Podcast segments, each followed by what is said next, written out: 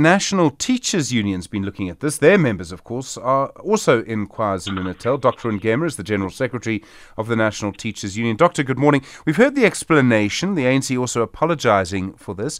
Do you think it was the wrong decision to change how suppliers are managed? I mean, on the face of it, it looks like a sort of innocent bureaucratic mistake, but it's still a very important problem.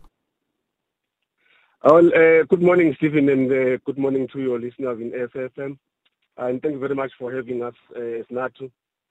We certainly do not uh, uh, believe that uh, the, the change of the supplier or the change of the system of the supply of food in schools was a, a, a good idea.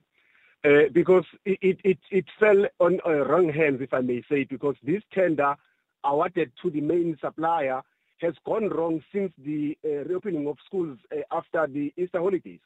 You can't believe that more than 5,000 schools in this province has not received food uh, uh, supply since the reopening of schools. And that has caused more than 2 million children who rely on this food uh, uh, to starve and to go hungry and attend classes on empty stomachs. We can't believe that this, the Department of Education in KwaZulu-Natal opted to change the system and terminated the contracts of the suppliers who were doing an excellent job where they were just allocated one school to deal with and supply school uh, uh, with food. But their, their, their, their contracts were terminated and uh, the department opted to appoint one main supplier, causing this, what we call this pandemonium in schools, where they starve more than 2 million learners.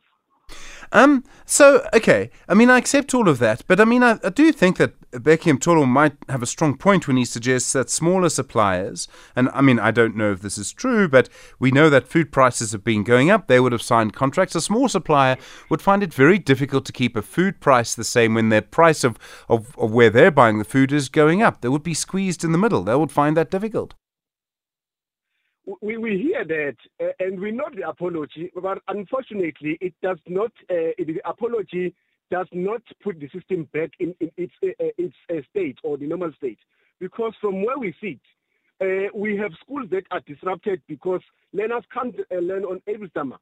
While we understand the issue of nutrition, the issue of also rising food prices and all that, but still we want uh, suppliers uh, or schools to be allocated one supplier just to deal with.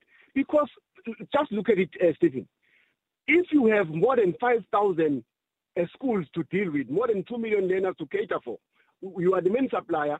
And uh, really, in terms of capacity, what can you do about that? So the worry here is that we are not only looking at this matter as an incompetence or a demonstration of mismanagement by uh, KZN government, but to us now, we are suspecting there is corruption in this thing, in the awarding of this tender. Remember, Stephen, in 2015, the issue of the awarding of the tender for the supply or delivery of sanitary towels in this province.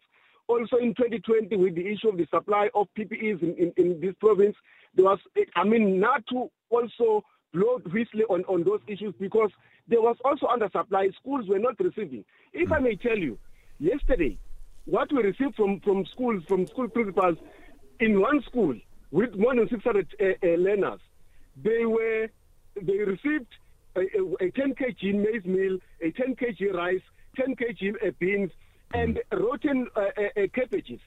Food sure. that is supplied to schools is rotten, Stephen. There, there's nothing that talks to nutrition here. This is an act of corruption. And, and we want the government to come clear here uh, to say why did they change the system that mm. was uh, uh, working well. Dr. Ngema, thank you. I think more investigations there are needed, frankly. Dr. Ngema is the General Secretary of the National Teachers Union. You SFM.